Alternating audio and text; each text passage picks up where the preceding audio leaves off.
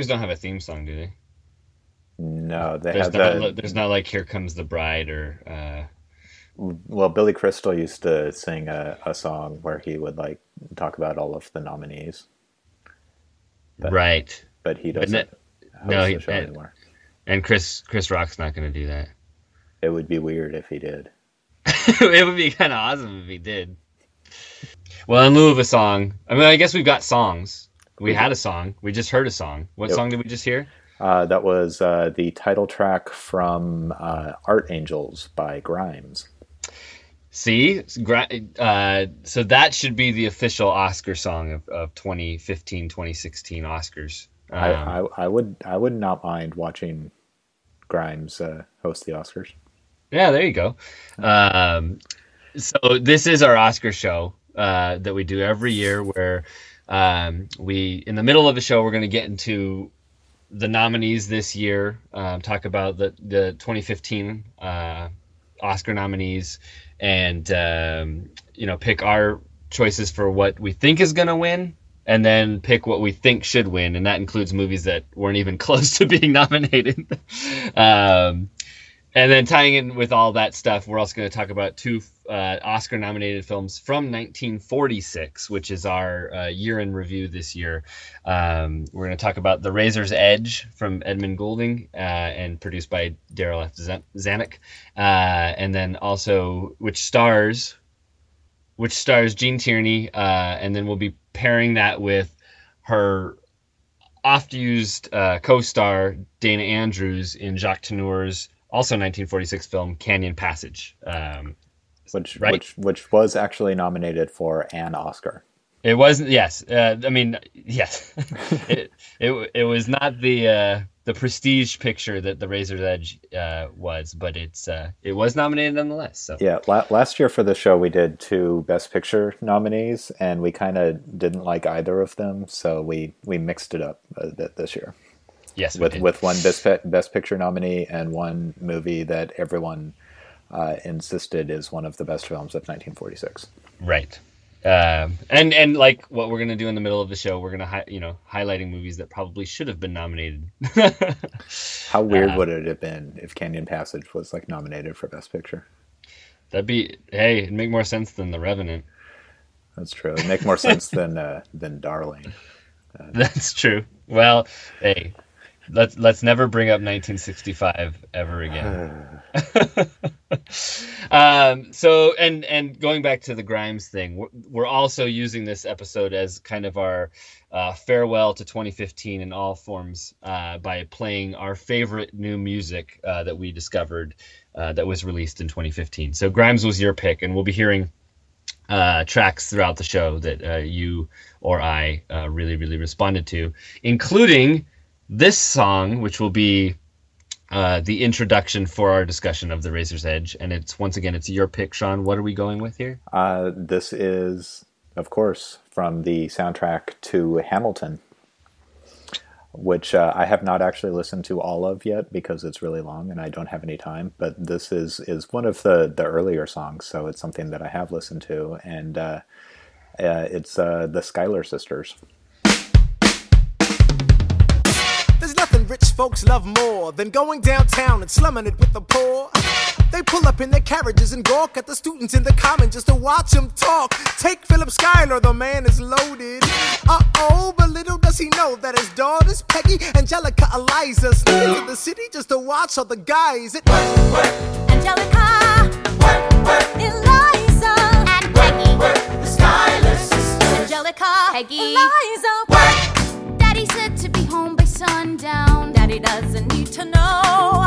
Daddy said not to go downtown. Like I said, you're free to go. But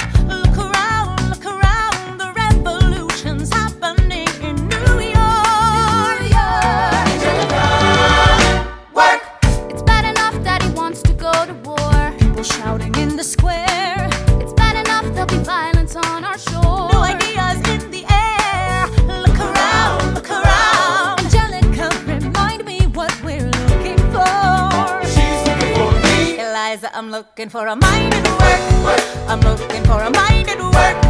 I'm looking for a mind at work. Whoa, whoa, whoa, whoa. Work, Nothing like summer in the city. Someone in a rush next to someone looking pretty. Excuse me, miss, I know it's not funny, but your perfume smells like your daddy's got money. While you slumming in the city in your fancy heels, you searching for an urchin who can give you ideals. Sir, you me. Ah, so you've discussed me. I'm a trust fund, baby, you can trust me. I've been reading Common Sense by Thomas Paine. So to say that I'm intense or I'm insane. You want a revolution, I want a revelation. So listen to my declaration. We hold these truths to be self-evident that all men are created equal. And when I meet Thomas Jefferson, I'ma compel him to include women in the sequel. Work! Look around,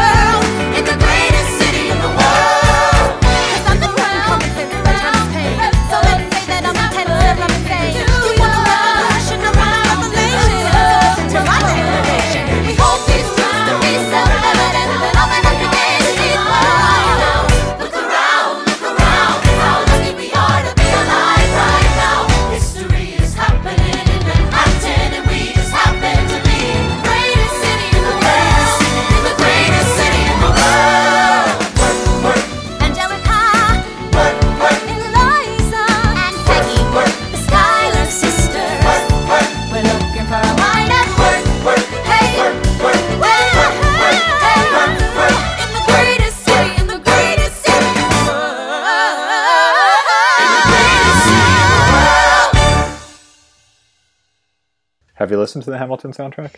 I've not. I've heard wonderful things though. It's it's good stuff. Yeah. I, I don't know that you would like it because you're, you know, all snobby about music and stuff, but I dig it.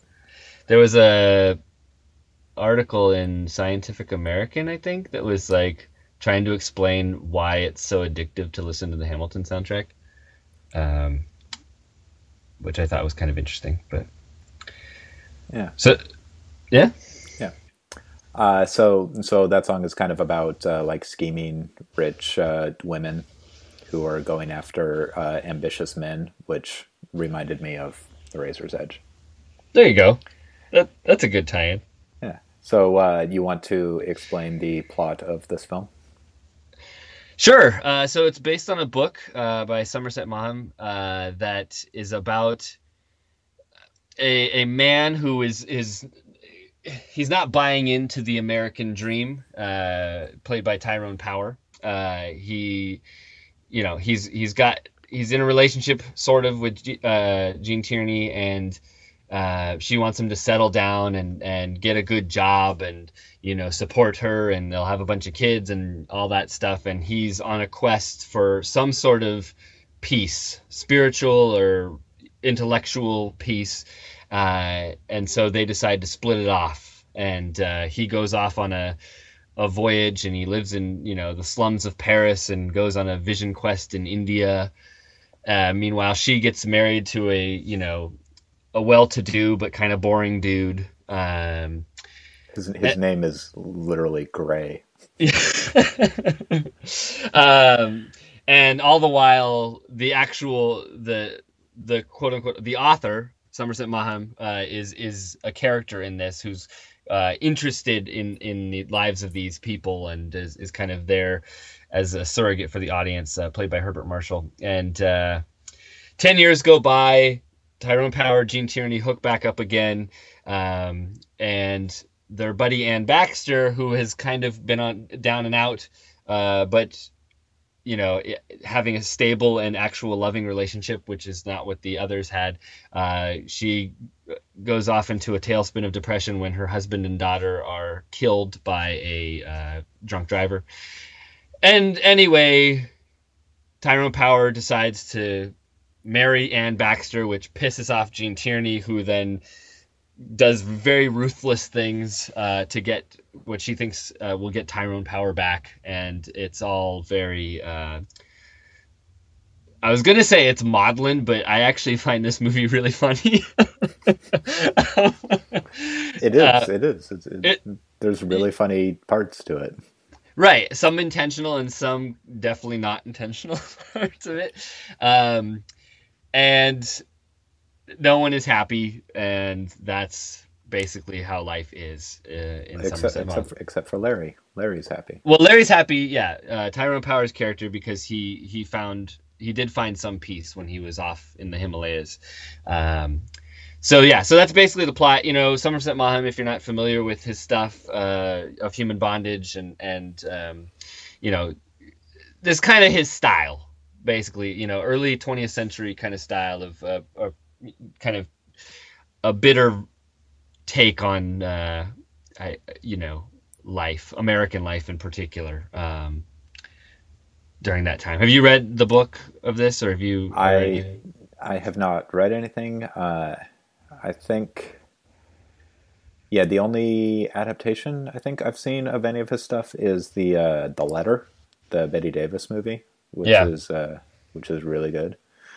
Um, I I really liked this movie a lot. So good. yeah, it it, uh, it it made me want to to read the book. Yeah, I um I read this a long, long time ago, along with of human bond. I remember of human bondage a lot better. Um, and I don't know why I said American ideals. But it's it's more like Western ideals because he's um He's he's British. obvious, he's British. Um, and but it but it does tap into kind of that uh, you know Yeah, grasp it's for you know uh, happiness, pursuit of happiness and stuff. But um, that's one of the the threads running through this book is is this kind of peculiar American search for meaning that all of these characters go about in in different ways. Like, uh, there's like Tierney's going after like security and wealth, and Larry's looking for some kind of enlightenment, and the uh, the uncle is looking for a European uh, aristocratic life they're all kind of uh, very American approaches to life. Right. Um, and yeah, I, I wish I could say I, I really like this movie like you did. I, I got on board with it in the second half when it gets crazy. Uh-huh. um, but there, I think there are a lot of things holding this movie back. Um, I, I, I think Anne Baxter is terrible in this movie. Ooh. Like, I really do. I Uh, think the Academy Award winner for supporting actress. yeah, I think she's really bad. Um, and and she, it, and it's not totally her fault. Like the what she's given, you know, I mean, she's she's given a lot of very big scenes uh, of her getting disillusioned, getting totally drunk, and screaming no, and her you know kid dies, and all those kinds of things. Um, and it just doesn't work for me. I that's when I was actually laughing the, the hardest when when Anne Baxter is like at her lowest um, in like this uh, hookah den. Yeah, opium den. opium den uh, on a you know rainy cold night in uh, the slums of Paris and that that to me was just the funniest part of this movie. But um but there are good but there are good things. And, and a flip side of that is I actually love Clifton Webb's character and his performance as the uh the very snooty uh, aristocrat uh uncle. The, the, Uh, gay, the gay uncle. uh, oh my god, that is so much fun. And his character actually, and the, tying in with Anne Baxter, uh, I think this movie would pair really, really well with All About Eve, where you, Yeah. um, which that movie's been really embraced as like. I I don't even want to say camp because that movie's fantastic. It's not Yeah. like it's a guilty pleasure or anything. That movie's amazing, but that kind of acidic, uh, you know, take on society and and um, I think this movie really when it when it does those kinds of things is all about Eve kind of uh, catty kind of moments. I think those are great. And Edmund, uh, I mean, sorry, Clifton Webb's um, death scene is the absolute best in this movie, where he uh, he gets he he finally gets this invitation that Tyrone Power uh, strong arms out of the wonderful Elsa Lanchester, who's only in this for like two seconds, but I love her to death. Um, but this to the biggest society party of the year, and uh, Clifton Webb is really sad that he didn't get the invitation, and he's on his deathbed, and he finally gets this belated invitation, and then he dictates his why he can't make it. He says, "I have a previous, a prior engagement with my maker," and then he dies. now that stuff I really like, really, really, really, really like, but um, the whole I don't know the the whole scheming and class warfare warfare stuff. I just kind of thought was a little too on the button, so to speak. But um, I think uh, Clifton Clifton Webb also reminds me of Laura, where he plays oh, yeah, yeah, uh, a very a similar kind of snobby. He's fantastic elite. in it. And and that film, of course, also stars Gene Tierney, and in a lot of ways is about Tierney and uh, I think this one is as well. And I think it's it's her performance that really makes this movie. It's like Tyrone Power. Tyrone Power is fine. Like he's. Uh, I didn't much like him in Nightmare Alley. I liked him more here in the second half of the film, where after he's gained enlightenment, he's still like totally ineffectual with everyone that he meets. Uh, That's interesting because I I really like Tyrone Power, and I thought I, I, do think he's better in the second half here. Um, but I, I much prefer Midnight Alley or something like The Mark of Zorro, which I just recently oh, watched. I, I, think he's I think he's miscast in this movie. Yes, yeah, um, I think I, I, I think I talked about that on on our Nightmare Alley show that I like him much more in The Mark of Zorro, but uh, I like him here because he's he is such a nice guy and and Tyrone Power just seems like like a genuine nice guy. Oh sure. Yeah, yeah, yeah. My problem with him in the first half is that uh, and I, I think this is kind of intentional because you don't want the movie to go off on a long tangent about like Hindu philosophy, which uh, the book does apparently. But uh, his spiritual crisis is always expressed so vaguely he just keeps saying like I want to know some answers right. because I have questions. Right. But they never really like get down to an actual discussion oh good god no. Yeah. Uh, and and that it was like really bugging me and that I thought was like really comical in the first half just mm. how how much they would assert his spiritual crisis without actually exploring it. Right. And then the the first half of the film ends with him like achieving enlightenment um, because he like saw the sunset and understood the oneness of, uh, you know, the universe, uh, which is fine. Tyrone found his power. but then you get into the second half and like supposedly once he's once he's gained this enlightenment he's going to be able to go out and help other people become happy but he he doesn't. He keeps trying to. Like he tries to save Anne Baxter and he fails. Uh, right. He he uh, you know he he tempts Gene Tierney into into disastrous action. Whereas in the first half of the film, Tierney had an opportunity to do something villainous and held back from it. In the second half, she doesn't. Um, because she's got this desire for Tyrone power instead of her her very gray husband. Right. Uh, the the only really you know effectual thing that he does is fake a party invitation for Clifton Webb. Uh, uh, Every also, other one of his schemes fails. No, he also cures Gray's uh, anxiety and headaches. Yeah, but I mean, the he's still boring. well, there's no hope for that.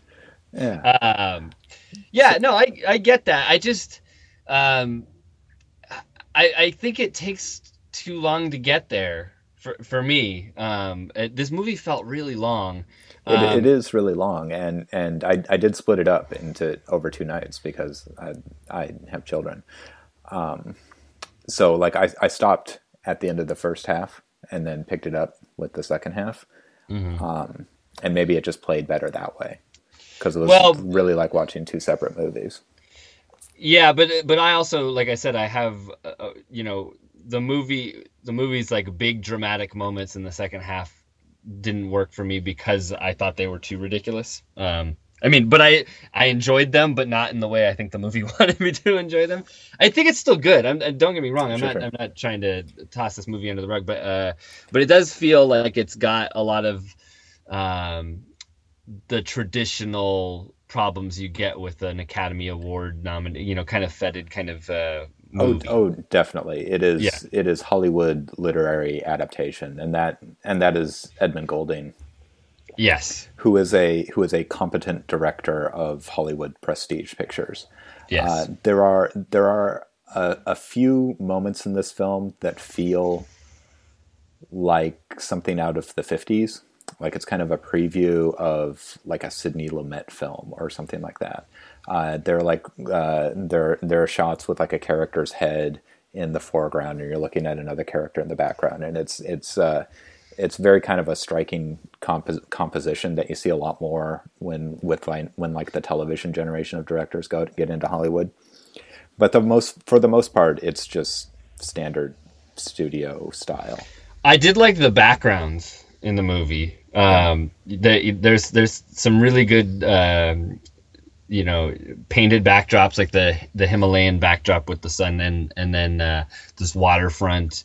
And uh, and there's one scene that I really I do like where Tyrone Power in the first half he he's working in a mine and he goes into this uh, this bar after his shift with this guy, and it's pouring down rain outside, you know, and you see yeah. all these these miners coming off the the line or whatever, and they're inside the bar they're having this kind of philosophical discussion and you see these guys you know walking by covered in soot and stuff and so there's some good compositions there but yeah it's it's definitely more often than not just prestige kind of workman like you know craftsman stuff but uh, yeah there there is like one really neat kind of classical hollywood type moment when uh, early in the film uh, the the movie opens with this big party sequence where you're like introduced to all of the main characters and the relationships and and towards the end of the party um, Tyrone Power and Gene Tierney are, are talking by themselves and they're framed through a doorway and and and Power is is saying how he wants to to like go off on this journey for a year to try and and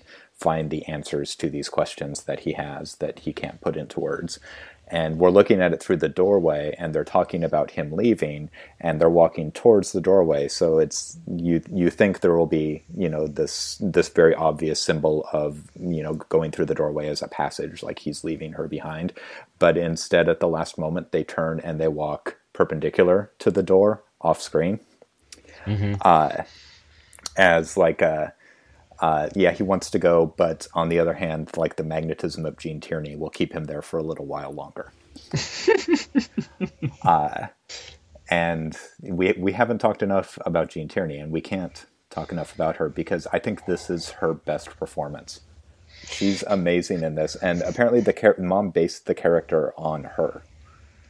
Oh, really? I didn't know that. Yeah, like the Zanuck wanted to cast other people, and Maugham wanted Gene Tierney because they were friends, and uh, supposedly she she inspired this part, and she she is by far the most fascinating character in the film because because of this this one scene, and she and she kind of confronts Larry with this towards the end of the film, where where he's um, you know he's enlightened so he's like self-sacrifice. He, he's always going around and, and helping people. But she had this opportunity to uh, capture him by uh, by sleeping with him and get, not getting herself knocked up and that would uh, require him to marry her instead of going off on his spiritual journey. And at the last minute she decides not to and she lets him go uh, basically sacrificing her own happiness for his. And then, and, but he never realizes that. He never realizes that, you know, that he, it's a it's a similar kind of sacrifice to the one that happened in the war that has freaked him out so much. Like one of his his buddies uh, sacrificed themselves for so so Larry could live, uh, and that's what's like thrown him for a loop. Like he needs to find this meaning for life, but he's never recognized that kind of altruism in Tierney, who he's always seen as like this this kind of uh, very pretty but but greedy woman. Mm-hmm. Uh, and so, you know, you you think at the end that she's like finally got like the tables turned on him. She's got the moral high ground, and then he's like, "Yeah, but you got Anne Baxter drunk." so like she's she's this woman who had this capacity for good. She did a good thing, but which is the real Gene Tierney? Is it the the self sacrificing one, or is it the the scheming one? Right. And would she have turned into that if Larry hadn't abandoned her? Yeah, and that's a that's a good uh, take on it because you know I saw it, uh, you know, as the you know the villainous version of her that comes out in the second half, um, which is really great. Like speaking of her performance, like when she the scene with her and Anne Baxter when mm-hmm. she's you know setting up the you know her destruction, her demise or whatever. Um, Tierney's face is like this mask in that scene where it's a it's a it's a look you don't get from her anywhere else in the movie where there's just like venom coming off of her. She's so um, she's so cold and that's that's the great thing about this performance is is like Gene Tierney has a lot of performances where she's like you know the femme fatale like uh, leave her to heaven or something like that and she has performances where she's like really sweet and and nice but this is the only time where she has both yeah, like she kind of she she she is bubbly at parts of this film. Like like she's like she reminded me of of like Audrey Hepburn at certain times. She's she's that charming and effervescent. And then you know in in the next scene she's so cold and so cruel. Yeah. Um, and so yeah, so I like your take on that because you know I definitely as I was watching I I kind of went the more conventional route and was like oh well she's just evil. um, and she's, I mean, and you know, the movie doesn't do her any favors in the beginning where she's constantly harping him about like, you know, I can't live on three thousand dollars, and um, I mean, you, yeah, you know, she, even she's though a, she's, she's a snob, she's, she's a spoiled. total snob. Yeah, yeah, yeah. Um, but that's a good point you bring up. Uh, yeah, and there's there's an amazing scene with her in the second half of the film, her and Herbert Marshall where where Maugham is yeah is that's like, a really good scene. he totally understands everything about her schemes and she knows that he knows but she's so charming and she's so pretty and she's so just like full of life that he likes her anyway. And it's just the interaction between the two of them is just adorable. Well it's funny that you, it's funny that you read the scene like that because i that was another scene that reminded me of all about eve. Um, the the the politics are a little different, but it's it's like when George Sanders, you know, calls out Anne Baxter for her bullshit, you know, and is like, you know, right. But that that's like the difference between Maugham and and Addison DeWitt. Like like DeWitt right. uses that as to have power well, over her, like yeah, now absolutely. he will control her, whereas Maugham is is just like fascinated by the humanity of her villainy. Right. That's it. Yeah yeah, Maugham doesn't have. Uh, he's he's more interested in being in the sidelines of watching this thing play out than Addison DeWitt is. You know, Addison DeWitt has skin in the game, so to speak. Yeah. Um, even though he's all he's above it all yeah. as well. But um, but yes, um, but G- Gene Tierney is the the highlight of of the film. Um, yeah, she is. Uh, she's great. You know, I I have always loved Gene Tierney, but I, uh, yeah, I'm I'm smitten all over again. she's like she's a leading contender for my best actress of 1946. Award. Hey, I I wouldn't uh, I wouldn't argue that. Um, well, Clifton Webb is my supporting actor, so you know that's yeah. there you go. Yeah, he's definitely in there too. Have you seen the Bill Murray version of this? I have not. Have you? I have not. Ah, I hear that is is it's like uh, legendarily a flop or something, isn't yeah, it? Yeah, it's or supposed to be really. The, no, where, where the, buffalo, buffalo roam. I think that's the buffalo roam. Yeah, yeah, yeah. Yeah, I haven't seen that either. Maybe we should do a double Bill Murray double feature of that those two mm. sometime. Sometime. All right. Well, that's our discussion of the Razor's Edge. Uh, we're going to hear another piece of music that you picked, Sean. Uh, another 2015 favorite here. Um, yes, this is uh, this is Joanna Newsom which I played on our Discoveries episode because I discovered Joanna Newsom this year, and she also had a 2015 album.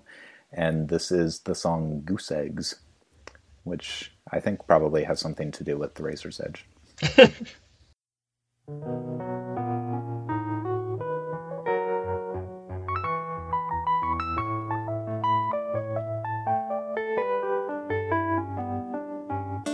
what we build the kiln that won't be still. Did not set well. The old veil of desire, like the vessels that we fire, fell thin as eggshells. And every season, somebody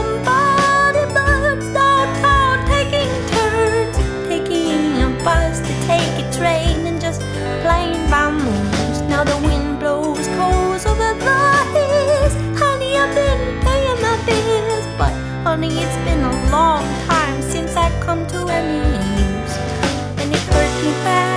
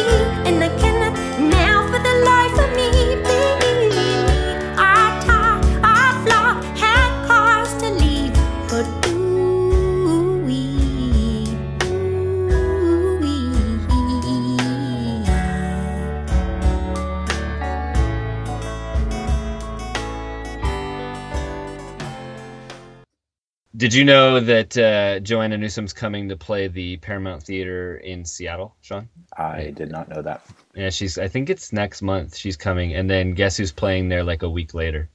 Andy Samberg. Slayer. now, if you could just put those two on the same bill, I'd be there. But uh, let's talk about another uh, big cultural event, almost as big as the Joanna Newsom show in Seattle, and uh, I'm talking about the Academy Awards, Sean, Okay. the Super Bowl of movies, the movies of Super Bowls, the super movies of Bowls. I don't know where I'm going with of bowls, uh, of bowling. Uh, it's time. It's it's a we're, as we record this, it's a week away, Yeah. and Uh, uh, Eight, nine days away. I know you're uh, you're excited as usual. I am. I am always excited for the Oscars. It is. Uh, it is a great day. Uh, They're they're they are terrible, of course, and I enjoy their terribleness. Yeah, I, I, I've I've definitely come to more of a zen uh, understanding of the Oscars than I did uh, five, six, seven years ago, where I took them seriously, which was a, a, a really stupid way of approaching them. But uh, but there's mm. good stuff this year. You know, 2015 was a was a was a really good year for movies actually, and some of those good movies actually were nominated for actual Oscars this time. Yeah, I mean the the nominations themselves, the categories, I think are are kind of boring, and I think the winners are, are going to be even more boring. But you know, it it could be worse. It could be worse. It really could be worse. I don't. But- I don't think any of the the movies that are kind of favored to win Best Picture. Like it doesn't seem like there's a clear favorite right now. I don't think any of them are are outright bad, right. which is not something that I can say every year. So, uh, as we said at the top of the show, we're gonna we're gonna talk about the major categories here, um, the nominees for those, and give what we think is gonna win. And I gotta say, you know, every year I do the Oscar picks with my family, and we get prizes and stuff, and I usually win. Mm-hmm. However, this year I haven't done any homework yet on like what the, you know the odds are, you know what the the behind the scenes you know whispers are about who's going to win what. So I'm just I'm just going off the cuff on these, and that's, which means I'm probably going to be totally wrong on every single one. But Yeah, like everything everything is like a week off this year. Like normally normally we do this show like two days before the Oscars, and we have like a better idea of of the buzz and stuff. But yeah, I have no idea what's going on. But th- things are weird this year. So, yeah. So which category do you want to start with here? Uh, let's start with uh, original screenplay. And Okay. the, the Oscar nominees are Bridge of Spies, Ex Machina, Inside Out, Spotlight, and Straight Outta Compton. All right. Now I've only seen three of these movies. Okay. I have I seen don't- all, I have seen all of them. I don't think the three I've seen are going to win. I think the winner is going to be Spotlight. I agree. Hey, okay. What would be your winner? My pick original for best original screenplay uh, would be Don Hertzfeldt's World of Tomorrow, um, which I think is just chock full. It's 16 minutes long. It's a short. It's nominated for best animated short, but I think the amount of ideas that Hertzfeldt manages to scoop into this thing um, are what make it so rewatchable and so much fun. Um, and it's, you know, I think we talked about it previously on the show, so I won't go into too much depth about it. But it's an animated short about uh, a young girl who's visited by a clone of herself from the future, who then tells her about you know her life and and where the world has gone at this point and it's philosophical and you know depressing and full of black humor and uh, it's constantly entertaining and uh, I- there's enough there for uh, a full feature length film uh, in my opinion i think it's just uh, one of the most exciting and uh, original screenplays of the year I agree. It is. It is definitely one of the best of the year. Um, I should. I should say before I do this. Uh, every year I hand out my own fake movie awards, and like I've done the last couple of years, I'm going to live tweet them during the Oscars. So I'm gonna- oh I'm, you're gonna want to tune into that. Uh, now i have a reason for watching yeah. Uh, and so the the movies that I'm going to uh, pick for these right now are not necessarily what my answers are going to be a week from now, um, but uh, I'm going to do the best I can. okay I just I don't want to give everything away, but I also am not going to make any like fake choices or something. If you know what I mean. thank you for clarifying that Yeah. Uh, so right now, I would say uh, the Forbidden Room for original screenplay. By, uh, yeah, the uh, the Guy Maddin film. I think we we've we've talked about we talked about it from uh, from Vancouver. Uh, just the the ingenious nesting of all of those insane narratives. I can't not recognize that as as greatness. I think it's I think it's a phenomenal choice, and we're gonna hear more about that film uh, a few times on the show. Sure. Nudge, nudge, wink, wink. There. So So for for adapted screenplay, we have The Big Short, Brooklyn, Carol, The Martian, and Room. yeah, and uh, you know, I. I'm. I think. I think it's gonna go uh, to the Big Short. I think so. I think so too. Um, I I really want it to be Carol because that is a film that really got got screwed in the nominations. And in a normal year, I think it it would, but for some reason, people seem to really like The Big Short. Yeah. Um, it's yeah, it, it's one. It's it's it just seems like the most uh, Academy pleasing option there because it's. I mean, I guess Carol. You can argue Carol's uh, like um, a, you know has some sort of social significance. You know, the Oscar likes to pat themselves on the back for you know recognizing stuff. yeah, I mean, but but I think the Big Short is really the the the real one that would would take the cake on that. But you know, yeah. Uh, what do I know? Well, what is what do you know? What is your pick for adapted Well, screenplay? My pick is actually one of the other nominees, um, and uh, I'm gonna go with Emma Donoghue's uh, Room, which is uh, she adapted it herself from her novel. And uh, Room is an interesting movie because it, I really did respond to it. Um, but the funny thing about it is, is that you know everybody kind of you have your own everybody's got their own uh, way they appreciate movies. Some people are really attached to you know stars, and they really I, I go to see a movie because of this star, or, you know. But I really like uh, the the the ov- the thing that tends to sell me on a movie is the direction. You know, who's directing this thing? That's usually what gets me in it, my butt in the seat or whatever. Mm-hmm. And Room, I really really like al- almost everything about Room, but it is it is a film that the direction is not anywhere within you know 10 miles of my appreciation of that movie i think the screenplay is really really good um, i think the performances are, are fantastic uh, i think the story is very riveting um, it looks good um, but the actual direction of the film is kind of just it's kind of Terrible. no, it's not terrible. I don't think it's terrible, but it's it's very anonymous, and I uh, it, it th- there's nothing that really gets me excited about it. But I really like the screenplay for this movie, so um, that's my pick. Right on. I, ha- I haven't seen it. It's the it's the only one of these ten that I haven't seen.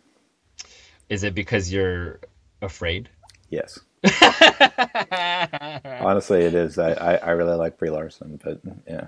She's really good. And and here's the thing about this movie. This is how I I, I usually hate child actors, but the kid in this movie, I don't know the name right now off the top of my head, but uh, really good. Yeah. So, That, that, that is what I hear.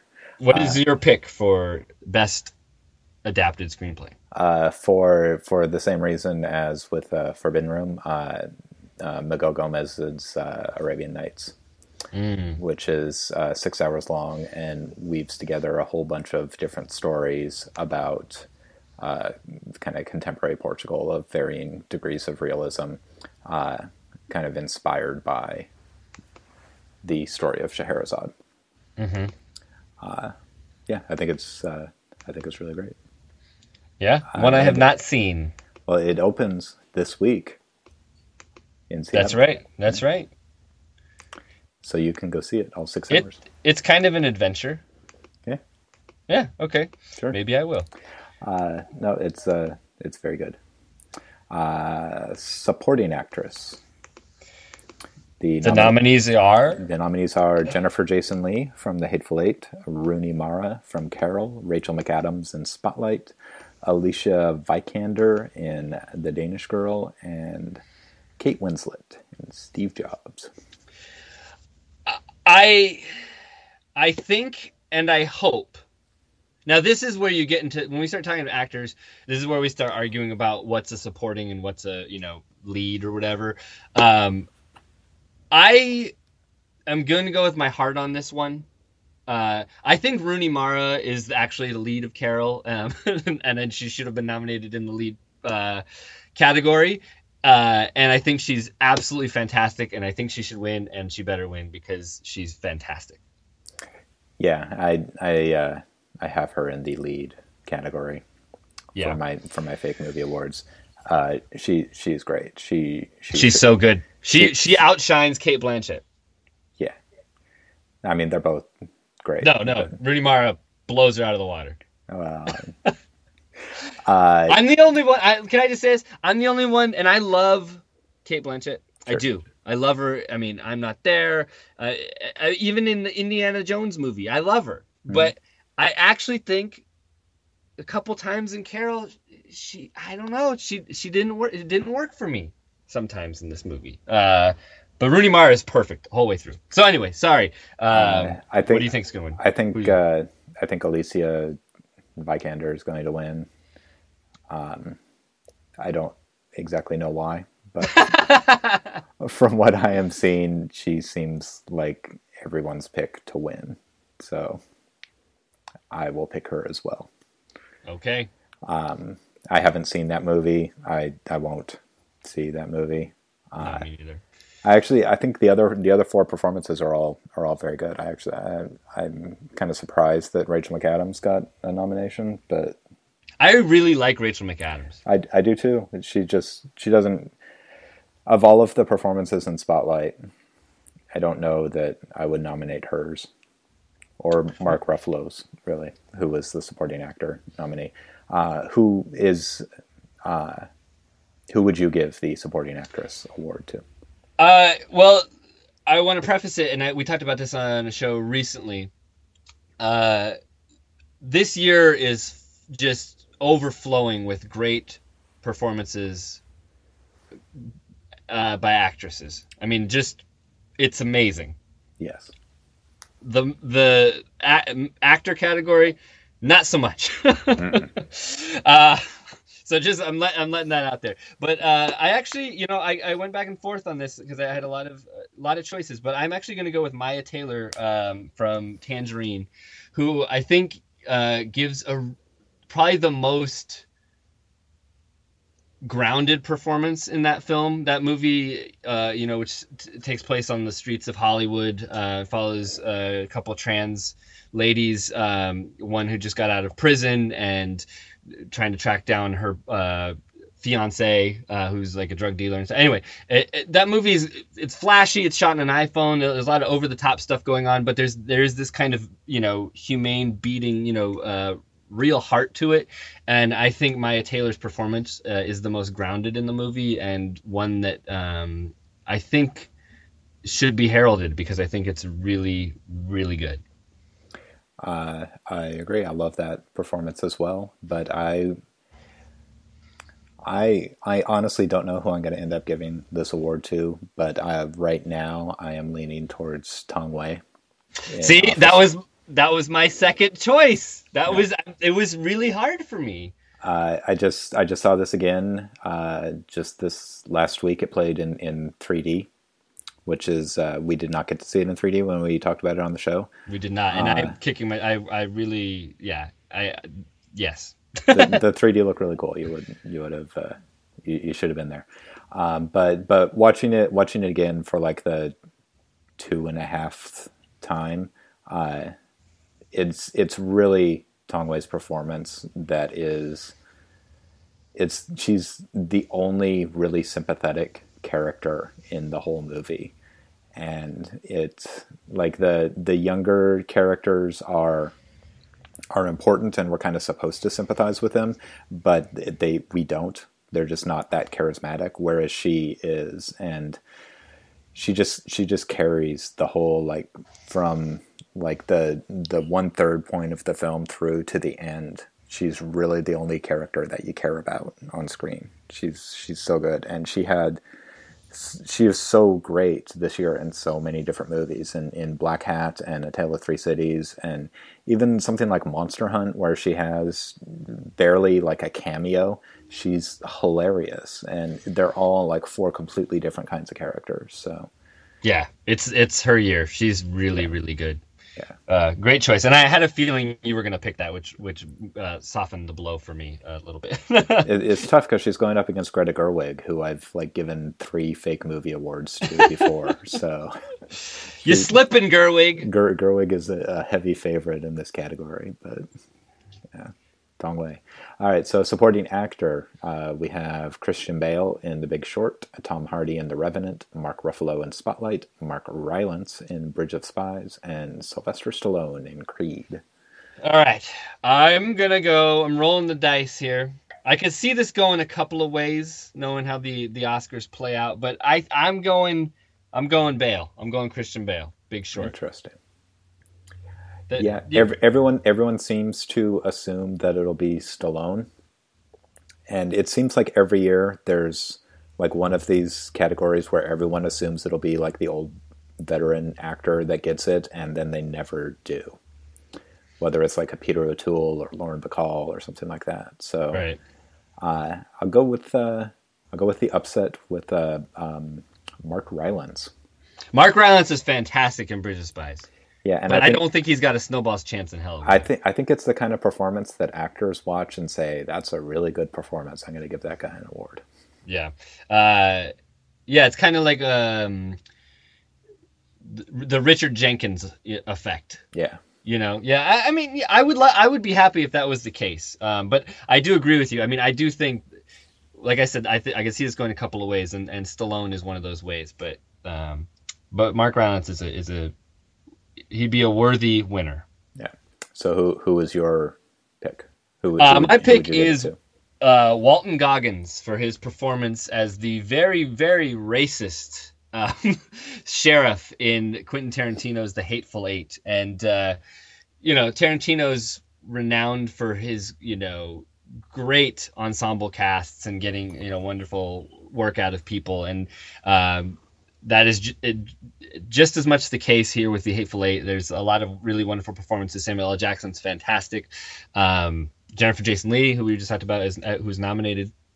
Um, but I think Walton Goggins is the uh,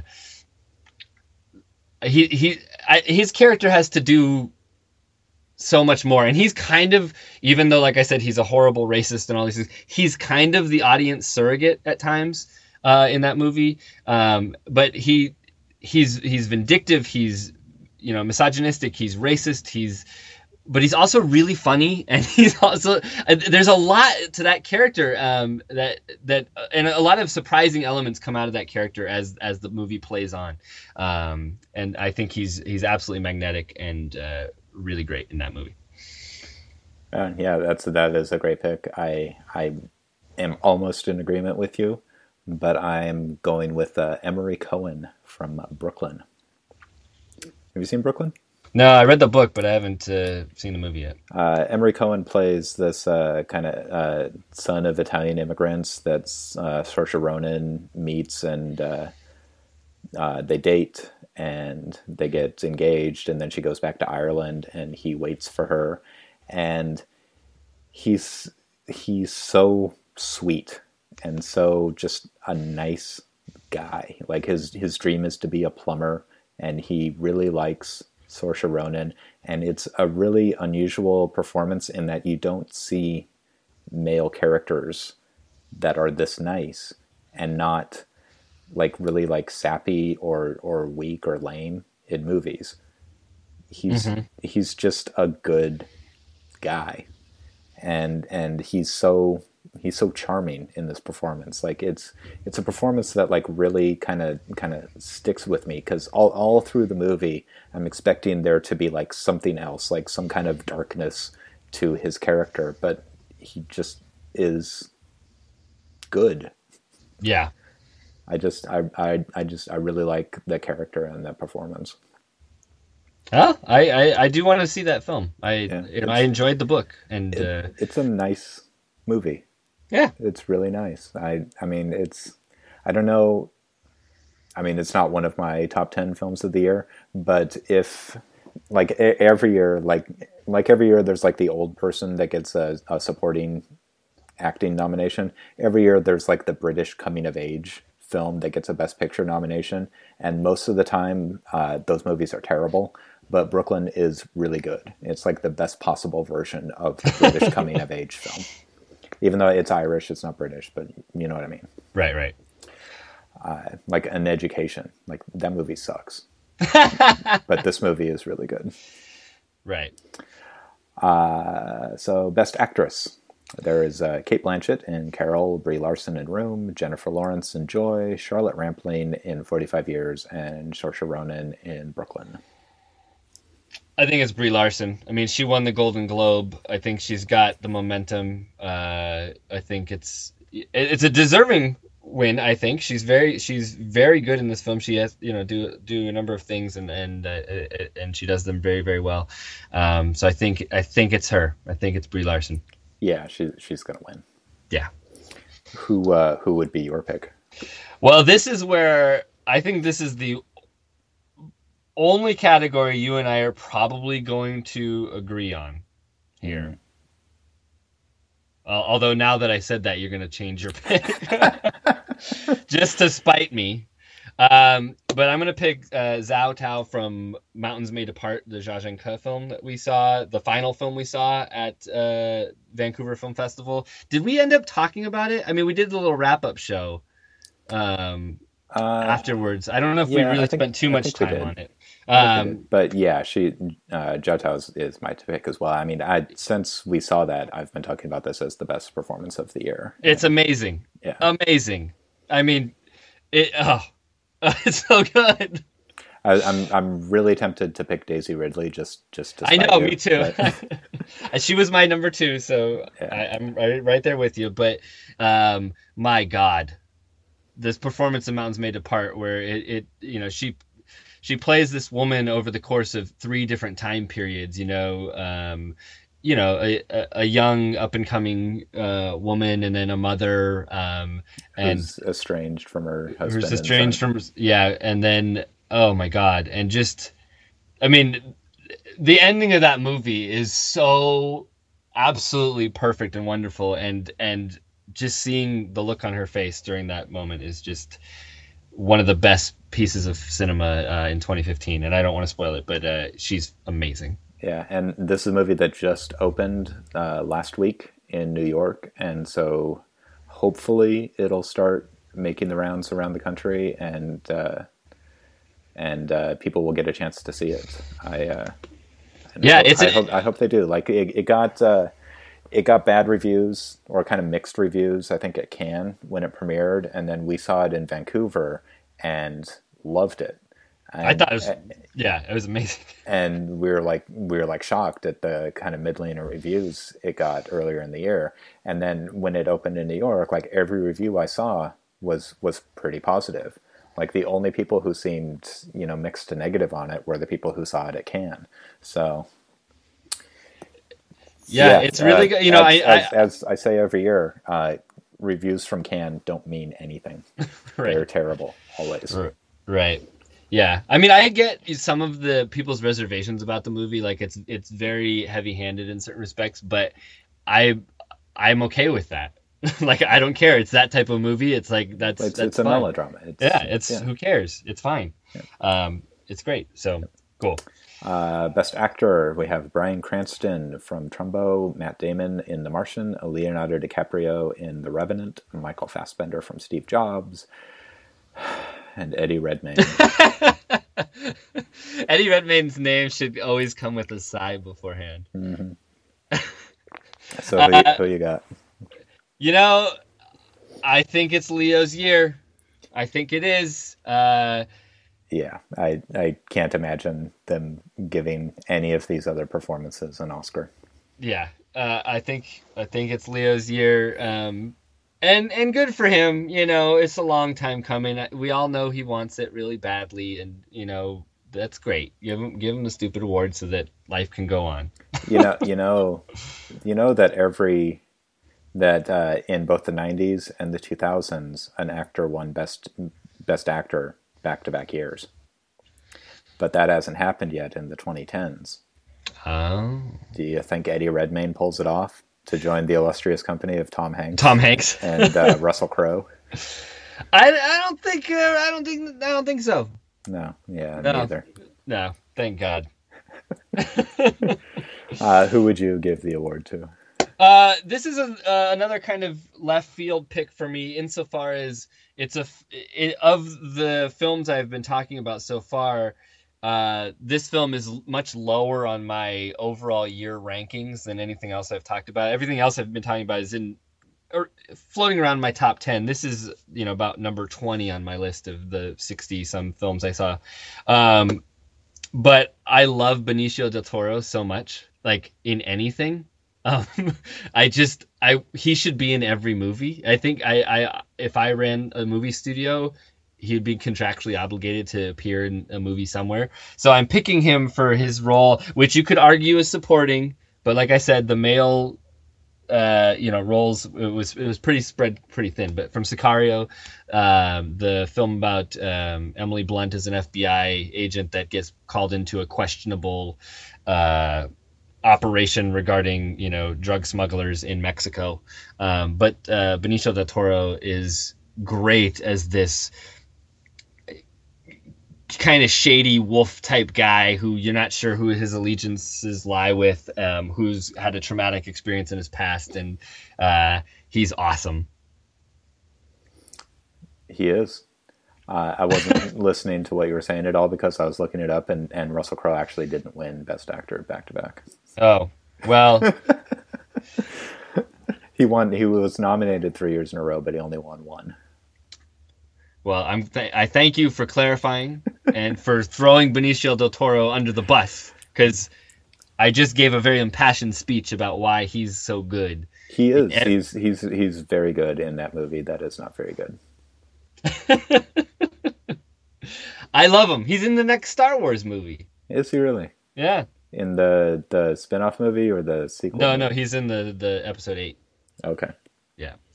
As Laura Dern is too apparently. So, anyway, what is your pick for best actor? Is it Russell Crowe in The Water Diviner? Ooh. Was that a 2015 movie? I think so. I think he directed it too. Um, I think I am leaning right now towards Samuel L. Jackson. Yeah, he's good, right? Hateful Eight. Yeah, I Samuel L. is is terrific. He's really good. Um, I I really like his performance in in this movie. I I it's not fair to compare it to other performances. I really loved his performance. I it, it, in Django Unchained. Uh, I think that was that's my least favorite Tarantino movie. Uh, which I still like it, but um, but it's but it's a, it's a good performance. It's a it's a very questionable character, but it's a it's a really good performance. Yeah.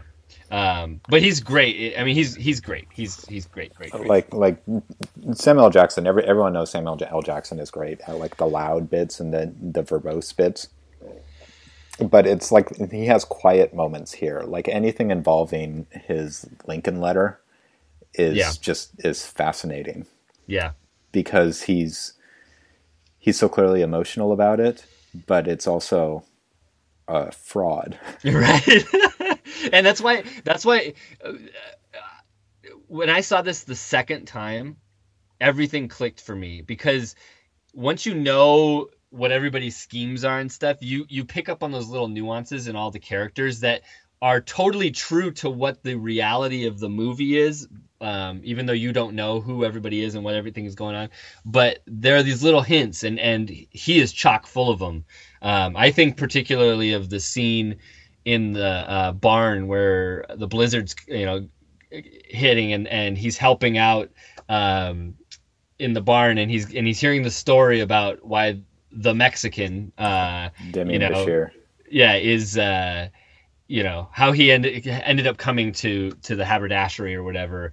And uh samuel l. Jackson doesn't buy it for a second. And like but just the little looks on his face oh it's great. Just great. Yeah that's really good. The, uh... and he and he gets an amazing kind of monologue in at, at the at the very middle point of this movie too. That's uh yeah that's like it's classic samuel l. Yeah. Uh the only uh, the the other way I was I was kind of considering is uh, is Aaron Kwok in Port of Call, which is a movie that like you and I are the only ones that, that like apparently. Oh really? Everybody else hates it, or nobody else has seen it? Uh, nobody else has seen it. Uh, I think it got re-edited for release in Hong Kong for like censorship reasons. So, oh. Um, yeah. Yeah, that's I, a movie that that is very gruesome to watch, but I think editing it would ruin it. Yeah, I mean, it's gotten it's gotten some like award nominations. Like I think it got some like Hong Kong Film Awards or Golden Horse Awards. Like the the supporting actor, the the kid who plays the the killer in it got got nominations. But but I really like Aaron Kwok's performance. I think that is is good. That I'm I'm like I I'm having a tough time deciding where I'm going to go with this one next week as well.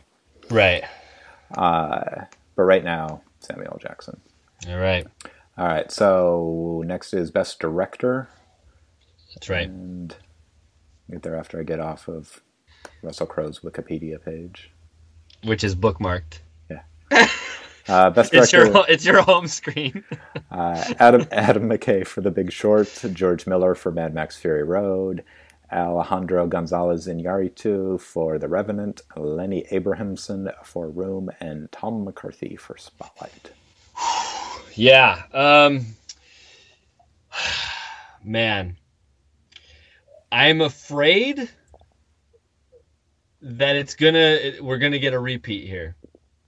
I think I think I think Alejandro Gonzalez Inarritu is gonna win for the Revenant um a year after Birdman. Did he win for Birdman? He, did, right? Yeah. He did. Uh, I think he's gonna do it. I, I'm, he probably will, but I'm gonna pick George Miller just on principle.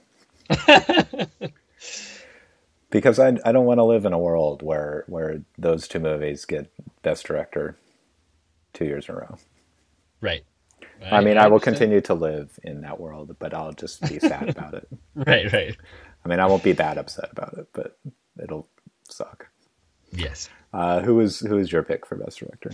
My pick for best director is George Miller, director of Mad Max Fury Road. Uh, I hope he. I mean, it would be great if he won. And and you know, I, I don't think Mad Max is going to win Best Picture. Um, and if they feel like giving, you know, token awards to it, um, obviously I think it'll win some, a lot of technical stuff. But it would be really great for Miller to win, and I think he deserves it because that movie's fucking incredible. I I mean, and and you know, I'm not the biggest action guy. I, you know, I'm I was never like a big fan of the Mad Max movies or anything like that, but Fury Road is it's it's a step forward in so many ways. Like it's it's such a a movie full of of uh, just creativity and life and and excitement and thrills and it oh my god. And and the production of it is just absolutely astonishing. And for someone like George Miller to just have this conception of this movie and and put and it's a, and it's a very weird movie. Like it's it it did really well. Everybody loves it but it's a weird ass movie like Yeah. 25 minutes of this thing is is like monochromatic like black and white and there's just there's very little dialogue and it's i mean oh god i love mad max fury road Yeah, it's it's like the best possible version of that movie. Like, Yeah. there's there's and there's like it seems like there's zero compromise with it it seems like the movie george miller wanted to make is the movie that we got and that's a, a wonderful achievement Yeah, I'm. I'm. Uh, and this is surprising because I, as everyone who is listening to this knows, uh, I love The Assassin. I think The Assassin is, is if not the the best film of the decade, then then definitely one of them. I'm still s- thinking that I might give George Miller my my best director award. That that's how that's how much I love Fury Road as well, and it's so good and uh, and George Miller in Fury Road, the way just how much of of that movie, this big, you know, effects blockbuster action film, is so much a George Miller film. It's how it's so much an expression of his personality.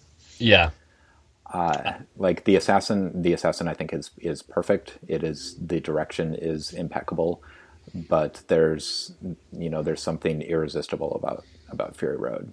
Fury Road. The first five minutes of Fury Road, especially seeing it on the big screen, you uh, you just want to jump out of your seat. Like the when the title card kicks in and you hear the revving of the engines and there's just like fire on the screen and like um, the way he manages to like get so much data out at you just purely through motion in that movie. Like there, there's no time for exposition. It's just like let's get this thing underway, and you'll pick up the pieces as you go.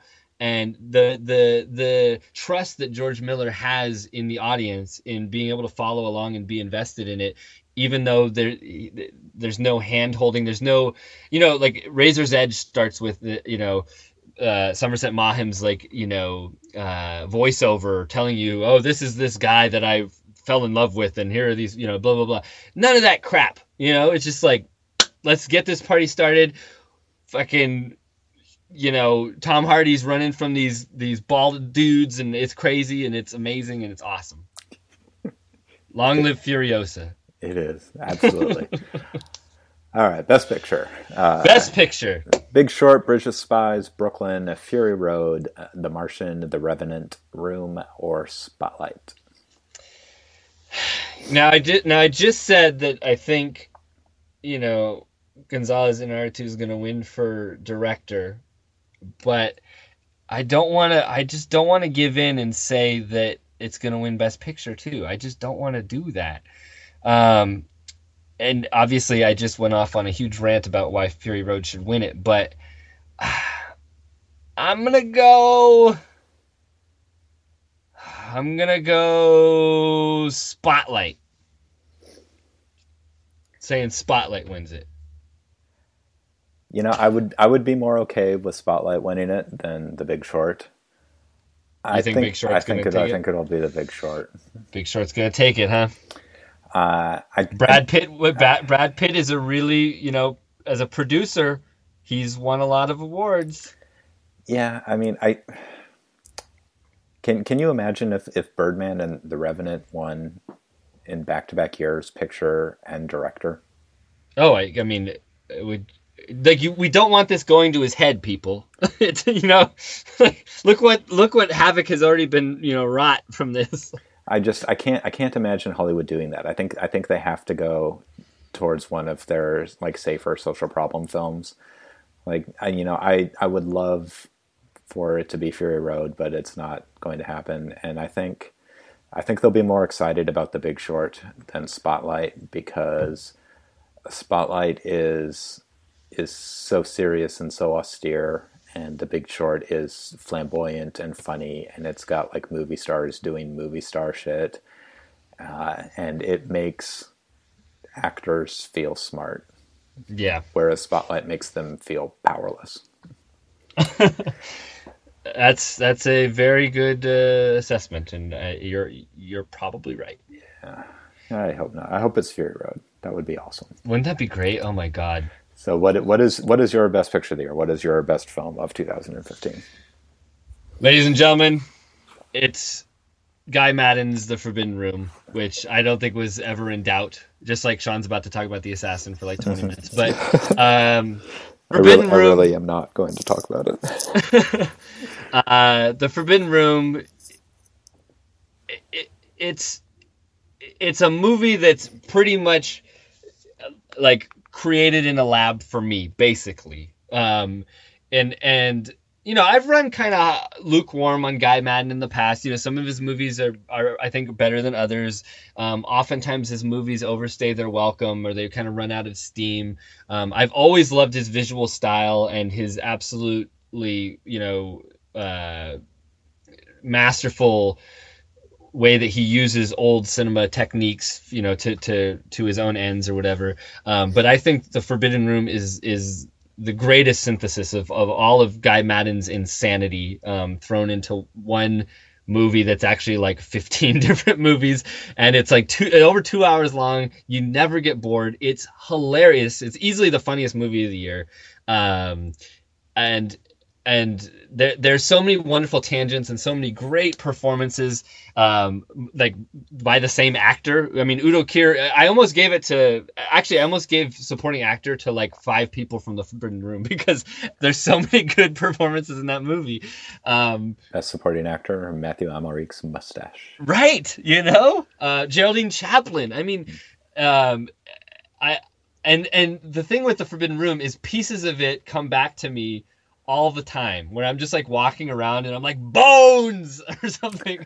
Um there's so many interesting parts of it you know um like, uh you know a lumberjack you know appears magically on a on a submarine 20,000 leagues under the sea and where the men are dying but they're surviving on the air pockets and pancakes. I mean, the movie's made for me. I mean, it, that, that and Hellzapoppin' and I'm good to go. Desert Island Selection, I'm set. So That's, a, um, that's a great double feature. you know, uh, I just I I wish the Forbidden Room was uh, as big as Star Wars. yeah. So, Uh, so so yeah. why the assa- why the assassin, Sean? I mean, I don't, I don't feel like I need to talk about the assassin anymore. I mean, I obviously, I, I love it. It's, it's great. I, yeah. Yeah. All right. Well, it's a great. It's I, I you know I'm I'm I'm gearing up to rewatch that, and I I'm really looking forward to seeing that again. And, and uh, I I hope I respond to it. I mean, I, I liked it. I liked it a lot, but hopefully I respond to it uh, in the you know foaming at the mouth variety. Yeah. I mean, I, it's, It's very different from the Forbidden Room. it is, it, it really is. And it's very different from Fury Road. And yeah. yeah, I mean, I, uh, it's so great. All right. Well, let's go into our uh, discussion here of Canyon Passage by hearing a clip uh, of some more music, and now we're moving into my music choices here. Um, so, uh, I okay. I'll lay it out there, and I said this last year too. I'm getting older. I'm not checking out as much new music. I'm I'm I'm getting old and lame. You know, I'm retreating to, you know, the CDs of of the 90s or whatever. The the older I get, but there are some things that I found this year, and and one of my favorite actually, uh, one of my favorite records of the year in the last couple years actually, is a local Seattle band um, who's starting to really you know kind of blow up here. Um, called La, La Luz, um, and they are four women uh, who do this kind of uh, surf guitar mixed with like really cool like 60s uh, pop vocal harmonies um, that I think is really cool. So anyway, this is the first song on their album Weirdo Shrine. It's called Sleep Till They Die. And it's good.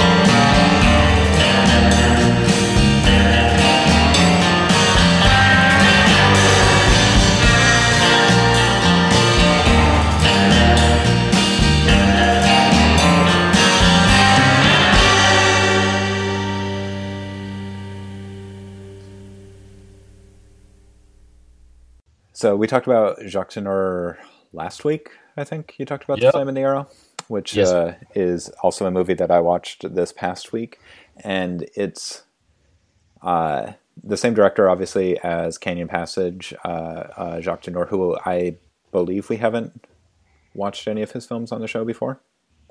No, we've first one? not. Yeah. Uh, we we talked about the the remake of Cat People, and uh, you and I went and saw Cat People, and uh, I walked with a zombie last year. A couple years ago, I think. But yes.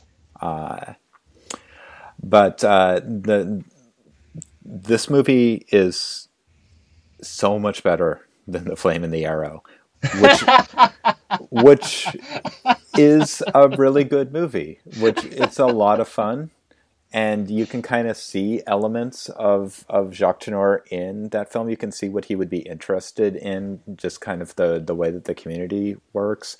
But you know that's all given short shrift to this really kind of transplanted Robin Hood plot. That's a lot of fun, and and Burt Lancaster and uh, uh, his uh, non-talking buddy are are really cool in it. Nick Cravat. Canyon Passage is kind of the opposite of that movie because they're they're both like low budget genre films. They're both shot in Technicolor, but whereas uh, Flame and the Arrow is all plot and adventure and excitement, Canyon Passage is a western in which there isn't much like westernism stuff going on. It's more a, just a portrait of the community, and there are all of these little stories circling around this little pioneer community in Oregon Territory in 1856. And some of those plots will involve like gunfighting or a lynching or an attack by Indians or the you know the building of a log cabin. So it's all of like the the plot elements of westerns, but there's no real through line of adventure of like revenge or you know of settling the West or anything that you would get in a traditional western. So Dana Andrews plays a uh, man named uh, what's his name? Uh, Logan. Logan Stewart. Logan Stewart, who is uh, who's trying to build a transportation company transporting goods from Portland down to this settlement called Jacksonville in Southern Oregon, and then also traveling around to the surrounding surrounding area, bringing like mules and gold and women or whatever else needs transportation because there's no stagecoaches yet because there aren't any roads. And uh, as we kind of follow him, we meet him in Portland, and then we follow him down to this town of Jacksonville, and then we meet various other townspeople. There's Andy Devine, who lives with his family on a cabin out uh, in the wilderness. There's Ward Bond, who is like the local uh, uh, terrible human who uh, commits crimes and rapes Indians and uh, picks fights with people and is like a subhuman creature of evil. There's Hoagy Carmichael, who like kind of wanders around and, and peeps on people and, and plays songs that get Oscar nominated. And there's a couple of women, both of whom are obviously in love with Dana Andrews. And there's Dana Andrews' best friend, Brian Donlevy, who is a kind of a banker, but is also like stealing from all of his uh, clients to fund his gambling problem. And all of these these various people that we meet through the first, you know, two thirds of the film, uh, we meet them very gradually. They they build up, and then kind of their plots come to a head in the end, which is there is a lot of like action and violence as there there is an alien or an an alien attack. There's an Indian attack, and Donlevy is found out and and put on like a a kind of primitive trial. And there's a lot of violence and a lot of destruction, and then everybody has to rebuild the people who are left and it's it's just this beautiful kind of encapsulation of pioneer life. Like I I, I love this movie so much. Well, first things first. Uh, I think I, I feel the need to defend Flame in the Arrow here, real quick. Uh, the Flame in the Arrow. Now, I, I get why you said that. Uh, you know, and and in terms of like, if you're if you're like a Jacques Tourneur uh, tourist and you're looking for the imprints of Jacques Tourneur in a film, Sure, and, sure. and and he always, you know, like the reason Cat People and I Walked with a Zombie are so well respected is because I mean his fingerprints are all over that and stuff. Um, but for me, Flame in the Arrow, like you said, is just it's a perfect encapsulation of a rip roaring adventure film that has absolutely like zero subtext to it. Like there's yeah. not like there's none of that. Um, and I get that, but it's I think it's just fantastic at what it does. So I'm just it, gonna. It is. It is. Yeah. It, it, really is. I love it. But um, but this movie is very sophisticated. Mm-hmm. There is a lot uh that goes like like you said like there's so many different plot lines uh, intersecting and, and and the ramifications of one thing uh, affecting another thing that um, you don't quite pick up on right away but um, there, there are there are more characters with more complicated relationships in this movie in 85 minutes than there are in two and a half hours of The Razor's Edge. Or yeah, or The Revenant. the Revenant. Um, uh, yeah. Oh, absolutely. Uh, uh, to- uh, totally. Uh, I mean, I I much preferred this Canyon Passage to The Razor's Edge, and uh, I the, I mean, one, I, I'm a sucker for westerns. like I, you know i'm just predisposed to it and i realized that while i was watching this the first two minutes of this movie you know it's portland oregon you know a, a, a very uh, you know pioneer version of portland oregon in the rain. Portland uh, population uh, 1000 right population 1000 uh, portland uh, before you know before you ever heard of it. Right. Um, when it was really cool. Yeah when it, yeah. And uh and I was just like, well, I'm, you know, I'm sold. I, I you know, it's just that that that whole world, and and and and like you said, the the kind of thing that this movie captures is is that sense of like first community and and and people working together. You know, the scene of them building the cabin is mm-hmm. so so great, and it's so um, a microcosm for everything else that's going on and you see these people working together and um and and the way that life has proliferated, you know, in the in these uh, the wild, you know, so to speak. Um, so I love that stuff.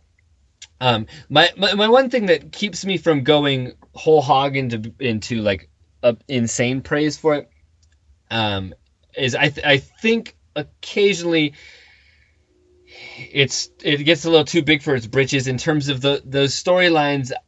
I feel like some of them were uh, I don't say want to say left uh, hanging, but uh, that uh, I wish a little more time could be spent with one rather than the other, or you know uh, those kinds of things. But that's small potatoes. Uh, um, it's it's very very good. Yeah, the only the the closest to a reservation, um, so to speak, that I have about this film is uh, is its depiction of the the Indians who are it, it's it's very strange how the movie deals with them. Like at the end of the film, they are generic Indian threat. They're they're on the warpath, just killing indiscriminately women and children wherever they can find them, all because Ward Bond has uh, perpetrated some villainy against them. Yeah, uh, as as Ward Bond would do. Uh, and I don't I don't think that it's uh, it's it's uh, these these attacks are based on real uh, you know real conflicts in the area. There's a there's a, a series of of uh, fights over the time. They're called like the Rogue River Indian Wars, and uh, this is kind of an example of one of the things that would happen. Like the, the U.S. Army would have like the Indians like confined to a, a reservation or something, and the Indians would break out and, and then go and, and attack. But in actual history, when that when that happened, it was usually in response to the white settlers getting together and going to kill like 25 Indians, and right. then the Indians would break out and kill 25 white people to get to get even with them. Right. Uh, whereas in the film, Ward Bond does something awful, and then the Indians go and kill everyone they can find. Right. Which is not fair. But on the other hand, but, uh, yeah, but on but on the other hand, in the in the earlier sections of the film, they are are treated more sympathetically. Like yeah. like Andy Devine at one point says, "Well, you know, this is their land, and we've taken it from them." So, and, and he even acknowledges that they don't care that we're here. They just, you know, when we're building a giant cabin Yeah. We're we're we're not we're not living together with them. We're we're taking their land basically. Yeah, So and the and it- the and the cabin raising sequence, the the way that that ends is fascinating. Like they're they're all like singing and dancing, and and Hoagy Carmichael is playing for them, and then the Indians show up, and they don't say anything, and then Yeah. they just they're just kind of standing around, and everyone is very uncomfortable. Andy Devine tries to talk to them. Uh, then they give them a basket of apples, and the Indians leave. Well, they also take Hoagy Carmichael's uh, mandolin right after strings. breaking his mandolin. Yeah. Um, yeah. I, I, I want to just say for a second, uh, Andy Devine. I love Andy Devine. Mhm. He people mostly probably know him for, as Friar Tuck from uh, the Robin Hood, the Disney Robin Hood. Uh, I love his voice so much. I could listen to him read the phone book. I mean, he's just he's so great. Um, but yeah, so I actually I actually don't. Ha- I know what you're saying about the end with the Indians becoming just this kind of generic, you know, uh, threat or whatever. Um, but I think the movie does lay the groundwork to where that doesn't bug me. Like I, I really didn't bu- I didn't mind that so much. Um, yeah. So um, and and and there are so many interesting tangents and and really cool characters. Um, Lloyd Bridges is as a guy uh, named Johnny Steele. Great, some some some great character names in this. Yeah. Um, Honey Bragg. Yeah, Honey Yeah. Honey Bragg is Yeah. it's Ward Bond. That's Ward's Bond character. Um, yeah. Um, So so who who do you feel got got short shrifted? Is it the the two women? One of the two women? well, I What do you I, think I was feel, missing? I don't know if it's a it's a matter of missing, but like, um, like I kind of wanted more from uh, like explore the Ward Bond thing a little bit more, maybe, because he kind of he. I mean, everything intentionally so flits in and out of the picture, like we said. I mean, that's Right. that's that's also part of its strength. But at the same time, Ward Bond, like you said, he's he's just kind of this bully, uh, this rapist guy. But like, I, I wish I could have gotten a little better of a bead on him um, than him just like showing up and I want to fight, you know, and then he gets in a fight and then he disappears and then like we see him in the woods and he's like raping some uh, Indian women and then I don't know, it, just little things like that. See, Uh, I I I, lo- I love that characterization. I, I love that he's not psychologized. Like he's just oh, I'm not asking for that. well he's ju- well there's no there's no backstory there's there's nothing about him he's just pure uh he's just purely the opposite of civilization Yeah, I just in the beginning, uh, Dana Andrews is is um, staying the night in Portland, and he's in his bedroom, uh, and he's sleeping, and he's got this, uh, he's got gold with him or whatever, and someone breaks into his room that it, so, you know, supposedly Ward Bond does it or whatever, um, and it, I wish I could have gotten a little bit more of, I don't know, this this tension between those two. Um, is really interesting to me. Um, and and Ward Bond's just the chip on Ward Bond's shoulder, which is a big one. Um, I just found that part a little more like I wish I had a little bit more of that and a little less of the gambling addiction um, of Brian Donlevy. You know, like I don't, but I, I the think small potatoes. You know, yeah yeah i think i think uh you know you, you you contrast dana andrews with the the ward bond character and it's like a civilization versus chaos kind of thing like dana andrews is like pure rationality like uh, uh ward bond has an animosity to him because Bond thinks that Andrews may have witnessed Bond killing people, but Andrews didn't actually see it. So, because he is so rational and so fair, he has decided not to uh, assume that Bond has committed this crime, uh, which is a very sophisticated thing to do, and it's it's you know it's very rational. But then when it comes to the Brian Donlevy character, Andrews goes with you know with protecting his friend who has committed crimes. He is he's pretty sure that he killed a guy right? after stealing money from all these miners. But he's yet he still goes out of his way to defend him and not just defend him, but help Let him escape. help him escape and give him a gun, Right. even though he knows that he's probably killed before and he will do it again. Yeah, I mean, he gives him two thousand dollars to pay off his debts, and his and he just spends it all gambling it away again. You know. Yeah, uh, so it's it's it's this it's a fascinating kind of contradiction in Andrew's character, and I don't know if it's an inconsistency or if it's a, a complication, but I it's uh I, I, like to it's, see it. It's intriguing I, to me. Yeah, you know, it's and like I said, this movie there, there's a lot of complex things going on um, narratively with with all these uh, relationships and and how these people feel about each other. I mean, the the the uh, romantic relationships are really weird too. I mean, it's very strange the way things end up.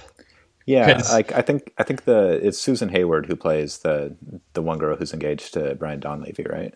Yeah.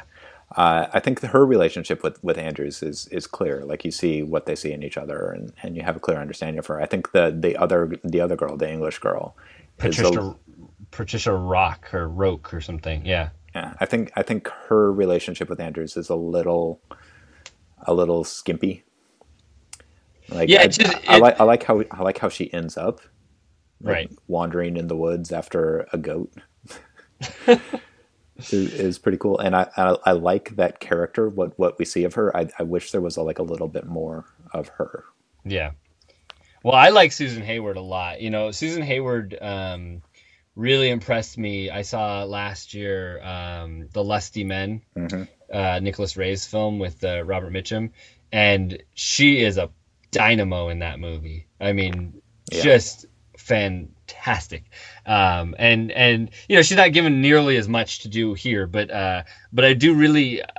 I do really like uh, what she, what she does do, and, and like you said, yeah, there there you see the spark between her and Dana Andrews. It's just funny that there, there's a scene that is so weird where she's engaged to Brian Donlevy, uh, and Dana Andrews is bringing her to him from Portland. They're they're they're driving they're riding together to get to the to the to the town.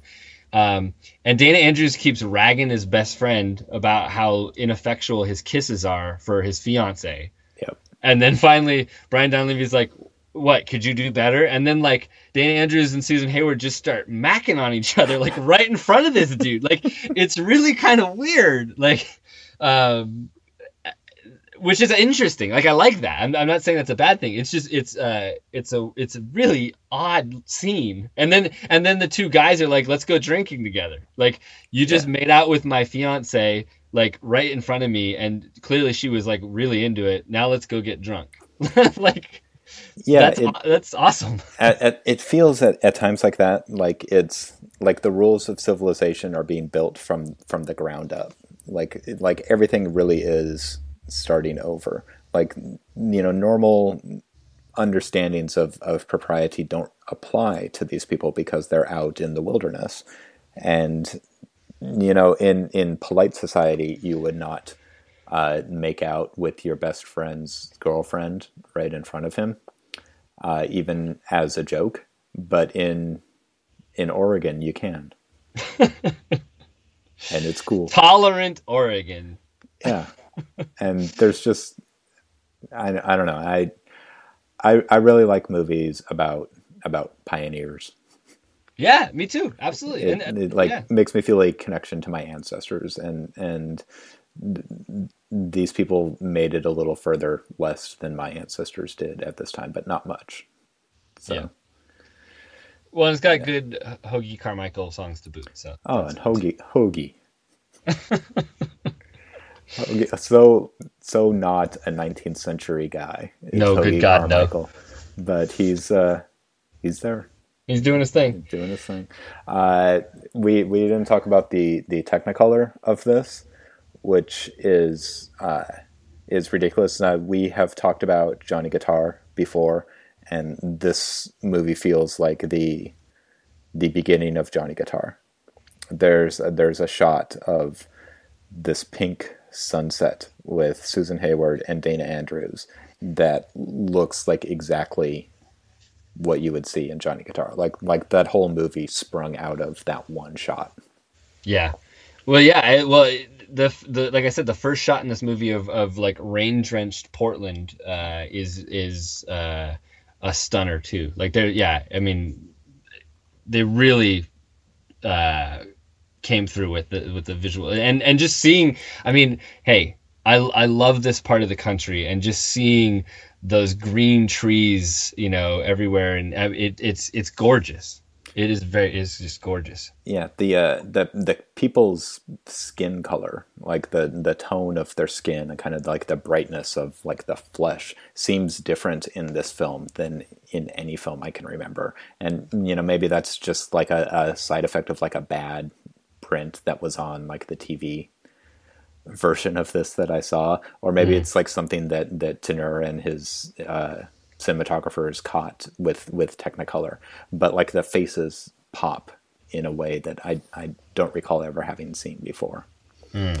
Like at at times it reminded me of like a Powell and Pressburger movie. Yeah, I can see that.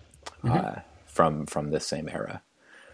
It's uh yeah, this this is an early like I said, Gene Tierney is an early favorite for Best Actress. This is an early favorite for for Best Picture. And like we we've seen a lot of, of great 1946 films going into this, like The Big Sleep or Best Years of Our Lives. But but this is this is up there. I I really loved this movie. It's very good. It's very good.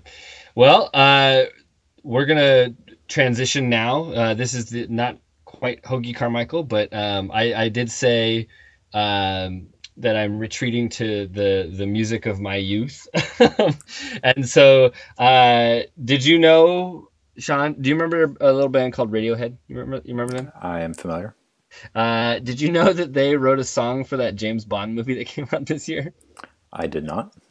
They did, and it was not included in the movie, but Radiohead uh, gave the song away for free on Christmas. Um, so this is the song "Spectre" by Radiohead, which I actually really like. It actually kind of reminds me of I, the last couple Radiohead records. I'm like eh, a little lukewarm on on some of that stuff, but uh, it, this is a good tune. One one of my favorite Radiohead songs was written for a movie, and then not. Uh, was it included in the movie? Exit music for a film? Yeah. Yeah, it's in the credits. Oh, it's like the, the, the end credit. Yeah, yeah the end credits yeah. for Baz Luhrmann's Romeo and Juliet. Yeah. Yeah. Okay. So here's Spectre. Anyway, that's a good song too. yeah, that's a very good song.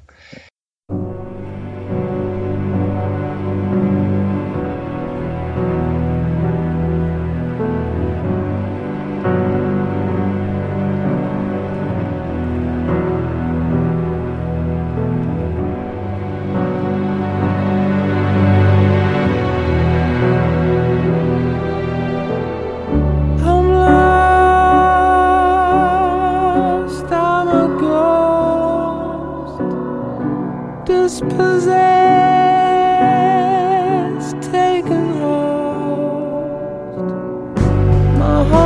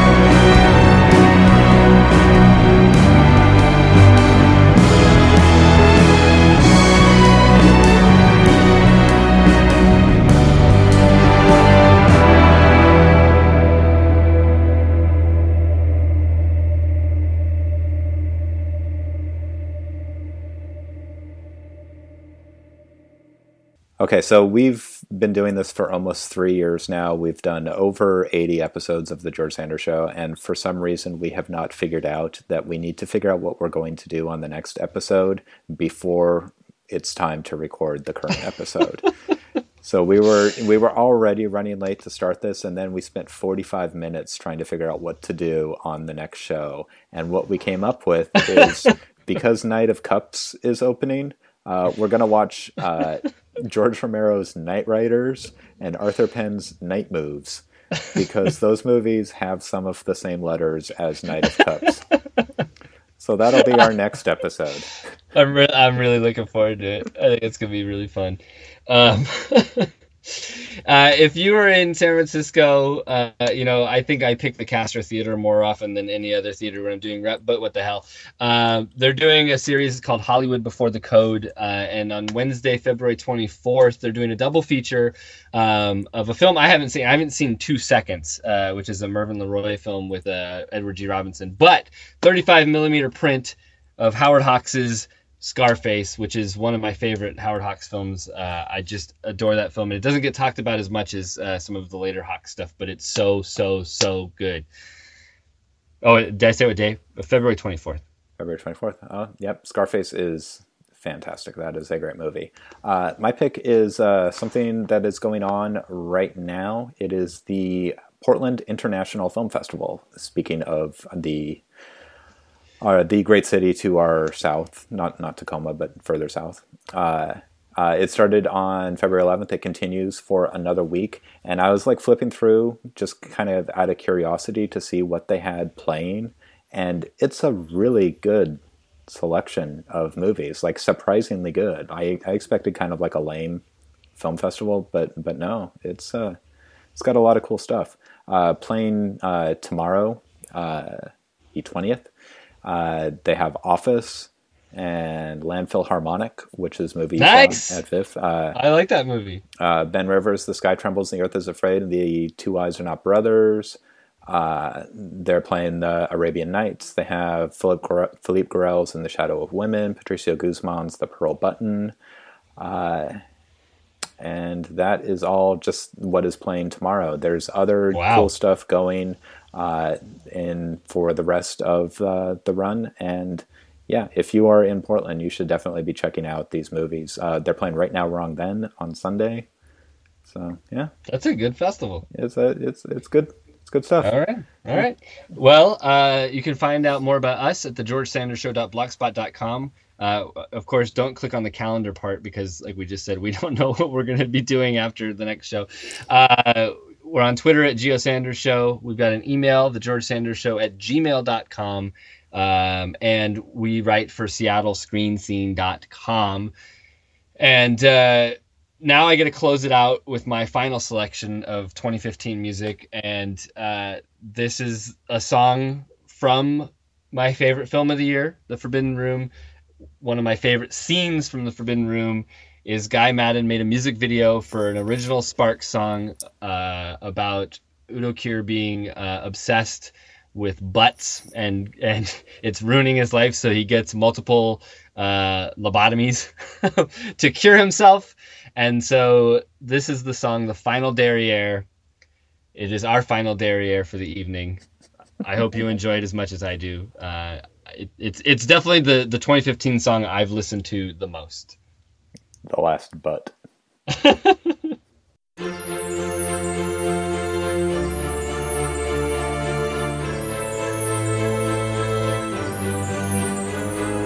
As I peer out of my window at night, catching a glimpse and stirring my appetite, can't tear my eyes off the sights on the street. Another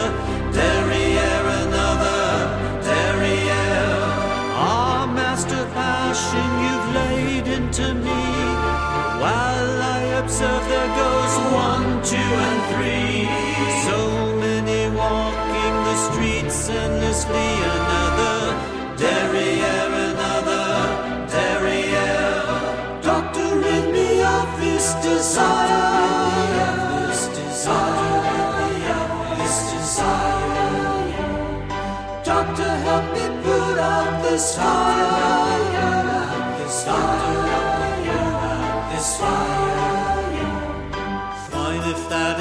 What you desire. A little bit of the chop. A little bit of the chop. A little bit of the chop. A little bit of the chop. Out on the street, cured at last, so relieved. Oh no, again, once again, I'm aggrieved. Crack goes the whip, master passion is freed. Another derriere, another derriere. Can't look away, can't pretend they're not there. Cover my eyes, but I know they're still there. Run to the doctor, it's come back again. Another derriere, another derriere. Doctor, rid me of this desire.